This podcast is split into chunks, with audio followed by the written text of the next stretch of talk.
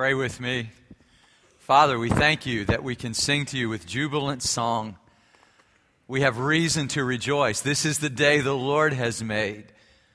We must be glad. We must rejoice because this is the day of salvation when the stone that the builders rejected has become the chief cornerstone. Christ, who was crucified, is raised from the dead, ascended to the right hand of God and waits for all of his enemies to be put under his feet. And Lord, we get to sing of your great grace with great joy. Be glorified in your church today, Lord. Hear the song not only of our lips, but of our hearts. You are a great God and a mighty Savior, and we do not want to grieve you. So teach us your ways, Lord, that we may walk before you. And Father, in the darkest hours of our lives, may we hear a voice over our, our shoulders saying, Here is the way. Walk in it. We ask it in Jesus' name. Amen.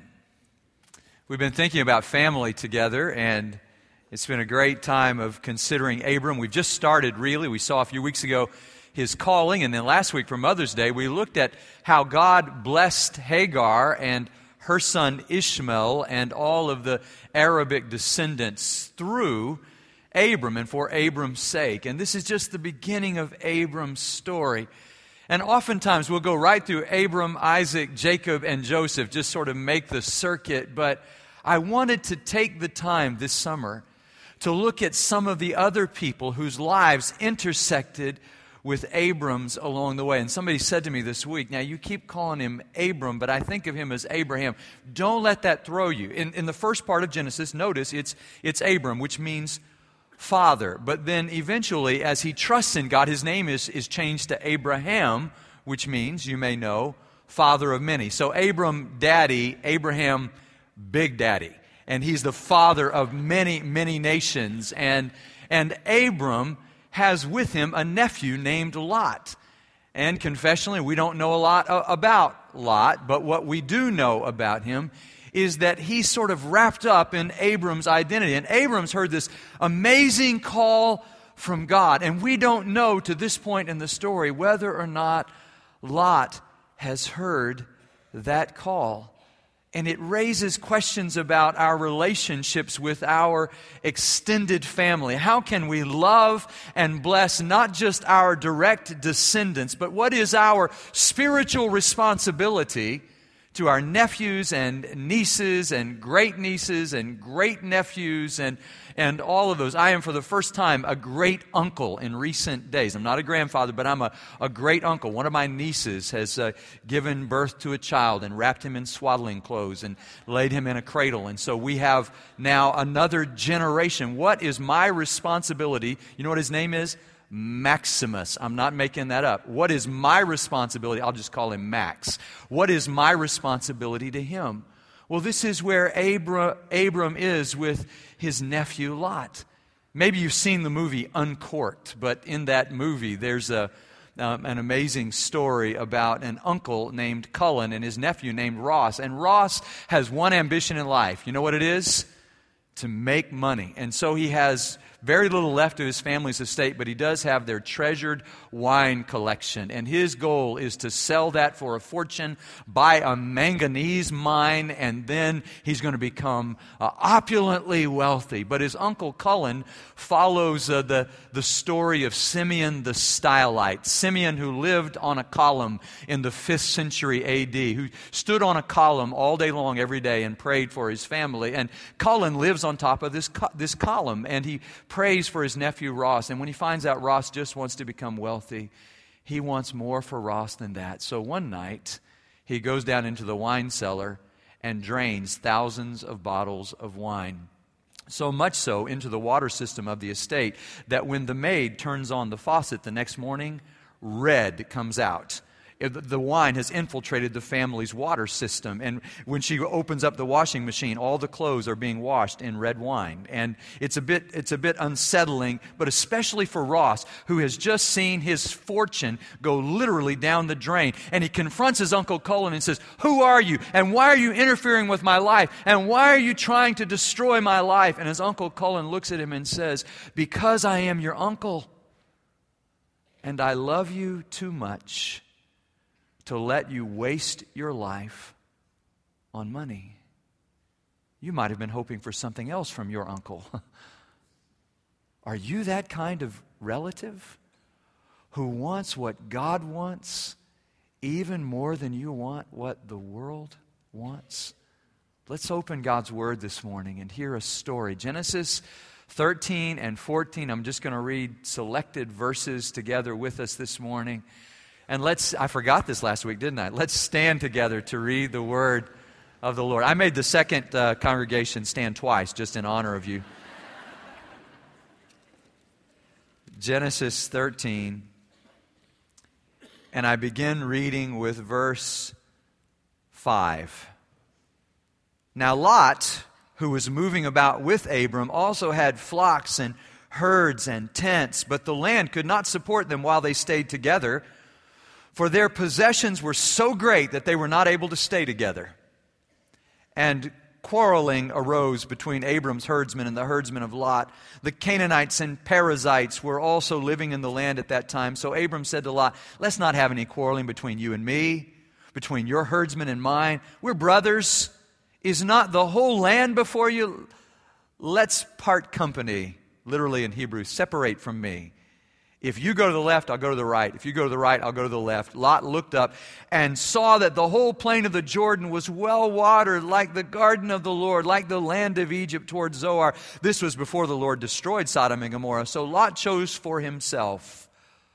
So Lot chose for himself the whole plain of the Jordan and set out toward the east. And the two men parted company, and Abram lived in the land of Canaan, while Lot lived among the cities of the plain and pitched his tents near Sodom. Now the men of Sodom were wicked and were sinning greatly against the Lord. And the Lord said to Abram after Lot had parted from him, Lift up your eyes from where you are and look north and south and east and west.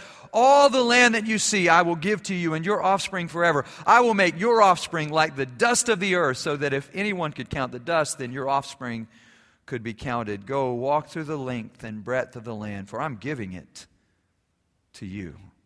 So Abram moved his tents and went to live near the great trees of Mamre at Hebron, where he built an altar to the Lord. And then in chapter 14, if I may read just the last verses there, verse 22, after um, Lot is captured, he moves into Sodom, gets captured when there's warfare, and Abram comes to his deliverance, meets Melchizedek, is offered all the goods that he has recaptured from Sodom, all the money.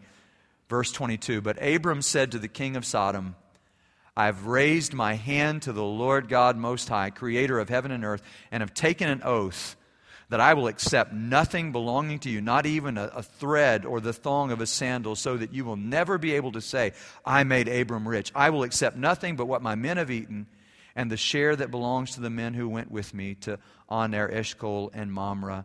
Let them have their share. 15, verse 1. After this, the word of the Lord came to Abram in a vision. Do not be afraid, Abram. I am your shield, your very great reward. Thank you. You may be seated. Those who have been blessed are in a position to bless other people. If you've been blessed, then you know what it means to receive something great from God and to want to share that with others. And this is Abram's story. And Lot sort of tags along. When they, when they leave Ur of the Chaldees, when they settle in Haran, Lot is with Abram. And we keep hearing about Abram hearing God's voice and Abram building altars to God and Abram calling on the name of the Lord. But what we don't know is whether this has ever gotten through to Lot. That is, we don't know until we see Lot make his fateful choice. When he looks and sees the well watered valley of the Jordan, he says, That is for me. And he pitches his tents towards Sodom. And then in chapter 14, verse 12, we read he's living in Sodom. And in chapter 19, verse 1, he's standing in the gates of Sodom. He's a leader in the land. He has drifted that way. And, and it's interesting to see him lift up his eyes in delight to see that beautiful valley. And then God to say to Abram after Lot leaves, Now you lift up your eyes higher than the hills where does your help come from? From the Lord, the maker of heaven and earth. And you can look north, south, east, and west because it all will belong to you. And when we read this story, we see such a stark contrast in two views of life. Here is Lot who has bought into the material dream. Life is about acquisition. He is well infected with affluenza. He must have more because more is always better. And on the other side is Abram, who is willing to say about the land that God has promised to him, you can take any part of it you want. Why? Because he knows that his security does not rest in stuff, but in the sovereignty of God. He trusts. If we know one thing about Abram, he trusts. He trusts God to take care of him. Can I tell you that there is something worse in this world than failing miserably? Do you know what it is? Succeeding even more miserably is worse than failing miserably to succeed as the world identifies success, as Lot does, and then to be captured and captivated by a culture that is contrary to the Creator. That is worse than failing miserably. And sooner or later, you and I and everyone in our families must hear and answer the call of God in our own lives personally and volitionally, or we will become idolaters. And there is no in between. We will either worship the God who made all things and made us for himself, or we will worship the things that he has made. And the difference in our lives will be revealed in our destiny at the end of the story. Where do you stand? Have you heard God's call? I love families. I've been studying family. I've been studying it in the scripture. I've been studying it in those who have studied family systems in recent days. And this is what I know. Sooner or later, everybody must differentiate. That's what we see happening to Lot. He, he finally becomes his own man. If you just look at the way it's described in the verses in chapter 13, the verses before we began to read, what we see is that Abram, he moves and he brings his family along, his wife and everything he had, and Lot went with him. Lot is listed after the possessions, but Lot is all wrapped up in his uncle Abraham. He has identified with Abram and I've noticed in uh, a recent survey that when they ask young people, besides your mom and dad, who do you look up to? Now, I just have to say they're making a bit of an assumption with the first part of that. But besides your mom and dad, who in the world do you look up to? And they gave them the options of celebrities and uh, athletes and famous actors and all these people. And number one answer, 37%, the number one answer said, another relative. Now, if that's true, can I ask you, who in your family do the young people look up to and say, I want to be like him?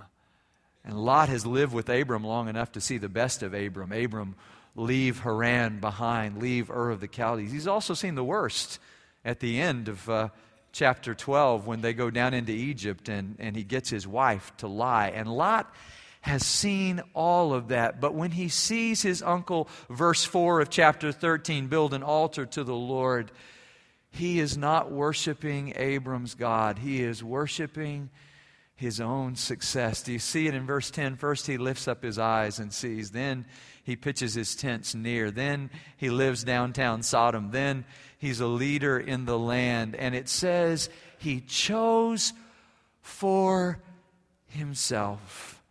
This is, this is the great look in this world today. The great enemy of God is not Satan. The great enemy of God is the worship of self, doing for self, saying, What's good for me? Like uh, the barn builder that the Gospel of Luke tells us about. I say to my soul, Soul, thou hast much goods laid up for thee. It's all about you. And Lot buys in to that lie. He, he, he, he gives himself to that hook, line, and sinker. It is all about getting the best of this world because it looks good to him. The words used there are the same words that are used of Eve when she sees the fruit on the tree and says, That looks good. So, what looks good? And let me ask you, is it better than God? Abram, on the other hand, is a peacemaker in his heart when they have conflict. And by the way, if you've got so much stuff that it's coming between you and your family, that probably tells you something about your stuff.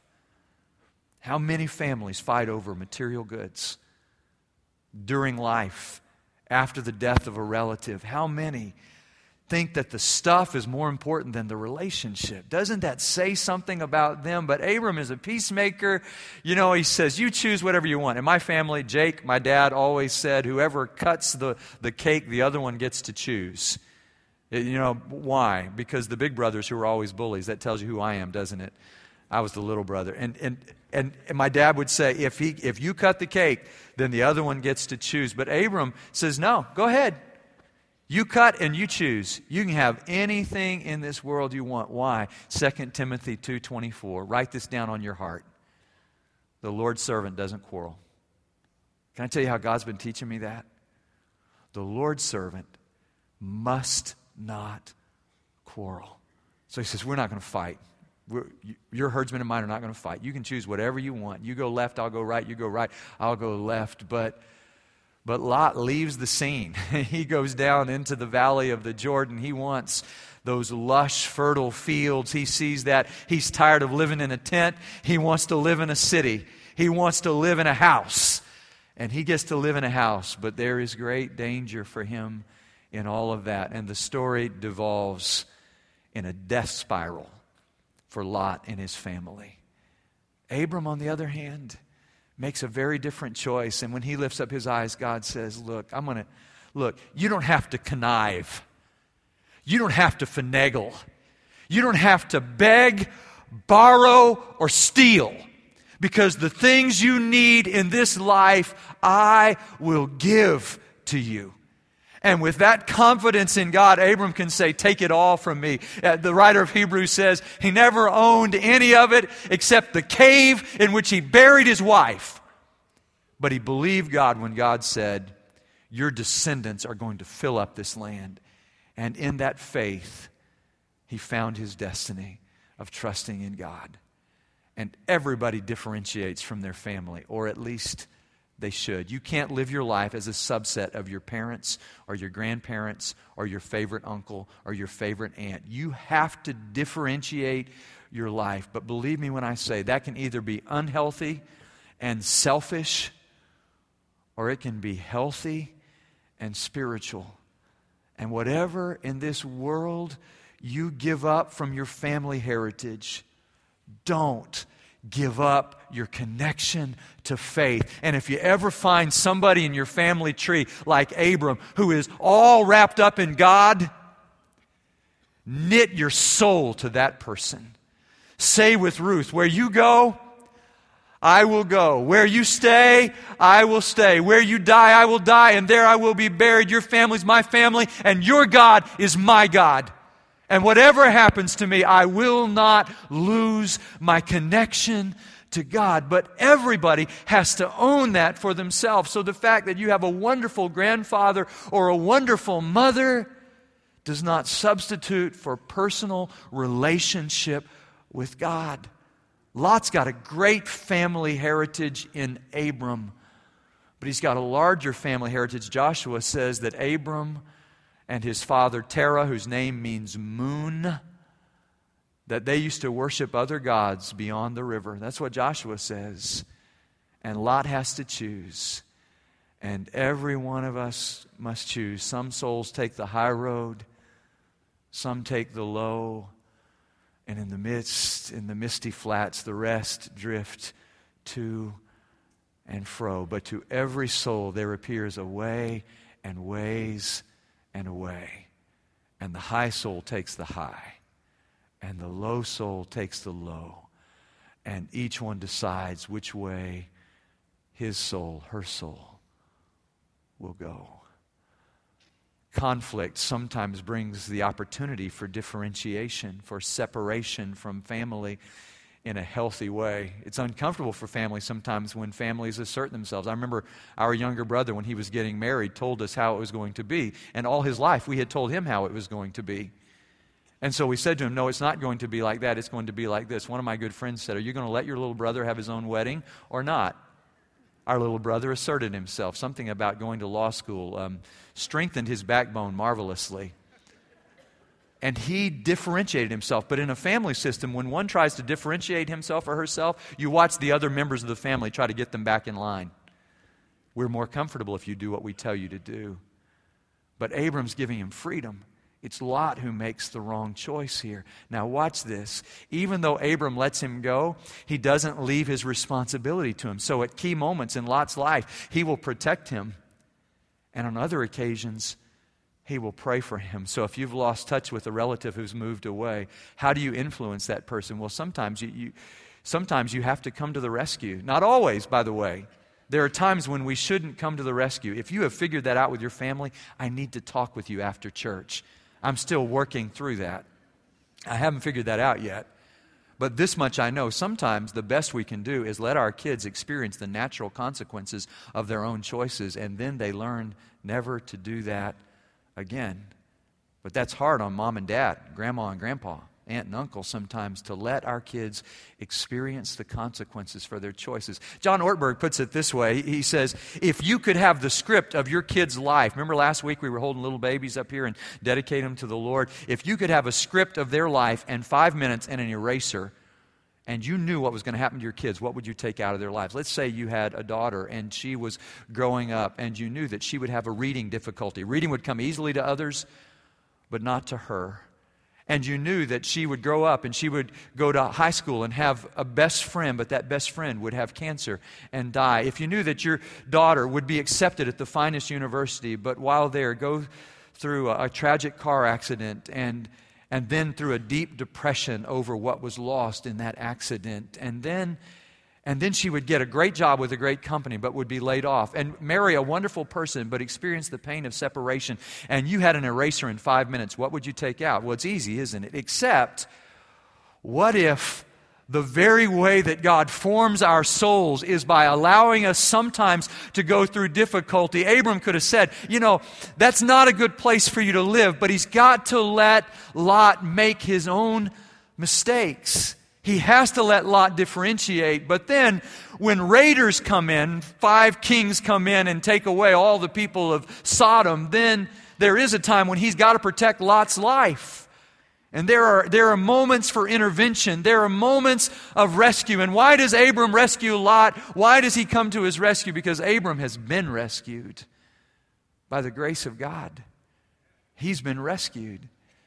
And if you've ever been rescued by grace, then you know that you have some responsibility to rescue others by grace, to come and to encounter. And I love about, about Abram that he, he now is a good example to Lot because he, Lot gets a front row seat to see his uncle is offered all the wealth of Sodom that he has regained and recaptured in his battle against those kings. And Abram says, I don't want any of it. I don't need your stuff. I've made an oath to God. Life is not about worshiping money. I've thought about it. I'm coming up on my 30th year anniversary as a pastor. Um, I started when I was uh, five, but anyway, I, I started, no, I was, but I was, I was a teenager when I started. And I'm coming, and, and in these years, I can't tell you this morning, and some of you will be glad I don't, um, all the things that people have confessed to me in those 30 years. But I'll tell you what, nobody has ever come to me and said to me, My downfall was avarice, it was greed. It changed my soul. And here's the problem with the God of money it blinds us so that we don't think we have a problem. And Lot's got a chance to make a difference. Now's time for the Ruth speech. Where you go, I will go. It's not safe in Sodom for me. But he moves right back into Sodom and raises his family there. And Abram has to let him go but he prays for him. You remember in chapters 18 and 19, he says, Lord, you're not going to destroy that city. Tell me you're not going to destroy that city. Don't destroy my nephew. Please protect my nephew. Because, and he, he protects him and he prays for him and he knows that he has responsibility to him. To whom do we have responsibility? My friend Stephen Smith preached on a Sunday night recently. He's the uh, head chaplain at the VA here in town. He can preach. And he told about Oswald Goulter, the, the missionary to China, who was um, put under house arrest by the authorities there because he was dangerous ministering to the street children and the orphans, telling them about Jesus. That seemed dangerous to them. So they put him under house arrest. And finally, they released him and said, We'll let you go if you get out of the country. And he takes the, the first means of transit. He ends up in India on his way home. And there in India, he discovers in the middle of World War II that there are Jewish refugees who've left Europe, and the only country that has taken them in is India, and they're living in the lofts, in the hay of the barns. And while he's in town, he's not on furlough from being a missionary. He says, What can I do for you? It's Christmas time. He walks into a barn and says, Merry Christmas. And they say, We're Jews. We don't celebrate Christmas. He says, Nevertheless, it's Christmas. Merry Christmas. Christmas is a time of giving. What can I get for you? We don't celebrate Christmas, they said. But to get him off their backs, they said, We would love to taste the taste of German pastries in India, of all places. Oswald Goulter sells his ticket home to get the money and finds the only German bakery in the area and carries baskets of pastries to the barns and gives them to these people. And years later, after his foreign mission board sent him money and he finally made it home, and he was telling this story in a seminary, one of the students was incensed. He was indignant. He, he said, What are you doing helping them? Why would you help them? How can you help them? They, they don't even believe in Jesus. And Oswald Goulter said, I know, but I do. But I do. Do you believe in Jesus? Abram believed in God. So he had to not only be blessed, but become a blessing to other people, to his nephew Lot, who doesn't even really believe. But Abram believes. I'm, I'm, not, under, I'm not under the um, false assumption that everybody in the city of Houston believes what we believe. I just want them to know that we do. Do you? Let's pray. Father, thank you for your great grace that we have found in Jesus Christ. You have blessed us. Oh God, make us a blessing. Help us to live missionally. Would you show us somebody this week, even somebody who doesn't believe, to whom we can reveal by our love that we believe? We ask it in Jesus' name. Amen.